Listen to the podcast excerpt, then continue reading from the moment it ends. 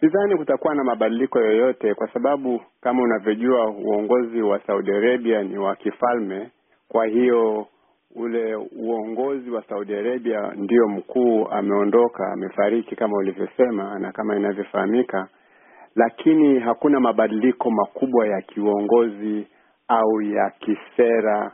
Kwa hiyo uhusiano wa Marekani na Saudi Arabia, ule ushirikiano walionao utaendelea. Pia kama unavyojua, katika mahusiano haya ya nchi za nje, mara nyingi wanaohusika si moja moja, si wale wakuu wa nchi moja kwa moja ambao ndio wanakutana mara kwa mara, ni wale watu wa ngazi ya juu na watu wa ngazi ya kati, na hao wameshazoeana.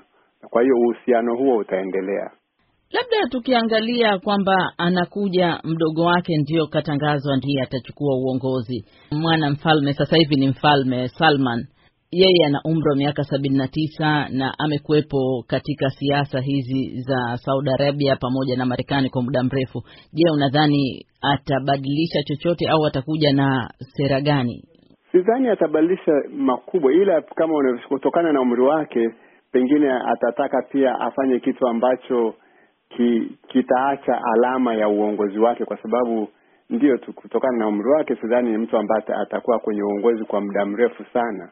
Lakini hata hivyo, si mtu si hatakuwa katika nafasi ya kubadilisha mambo katika hali ya ku, kuteteresha uhusiano kati ya Marekani na Saudi Arabia. Kwa hiyo kama walivyosema, atajaribu kufanya mambo ambayo yataonyesha dunia kwamba Saudi Arabia ina kiongozi mpya, lakini mambo yale makuu yatabaki pale pale. Lakini ni budi tukumbuke kwamba katika miaka ya karibuni Saudi Arabia imekuwa ikijaribu kubadilisha badilisha baadhi ya sheria zake, mojawapo ni kuwapa wanawake haki. Je, unadhani huyu mfalme mpya atalikamilisha hilo kwa nguvu zaidi? Sifahamu, kwa sababu unajua pia Saudi Arabia inabanwa kwa njia. Kama unavyojua, kuna watu hao wa siasa kali ambao wamezunguka Saudi Arabia, na kwa hiyo katika kufanya uamuzi kama huo, sidhani Saudi Arabia itaangalia sana kwamba Marekani inashinikiza jambo gani, bali itaangalia kwamba itawachokoza kiasi gani wale watu wenye siasa kali ambao ambao wanapinga kila kitu ambacho kinawapa wanawake haki.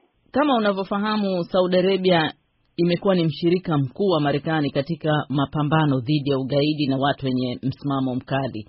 Hii unadhani bado itaendelea au sera hizi na uhusiano ushirikiano huu utabadilika kidogo? Hilo ndio ambalo nina, ninaamini kabisa litaendelea kwa sababu ya hali inavyo ilivyo huko Syria na ilivyo huko Iraq na ilivyo pia huko Yemen.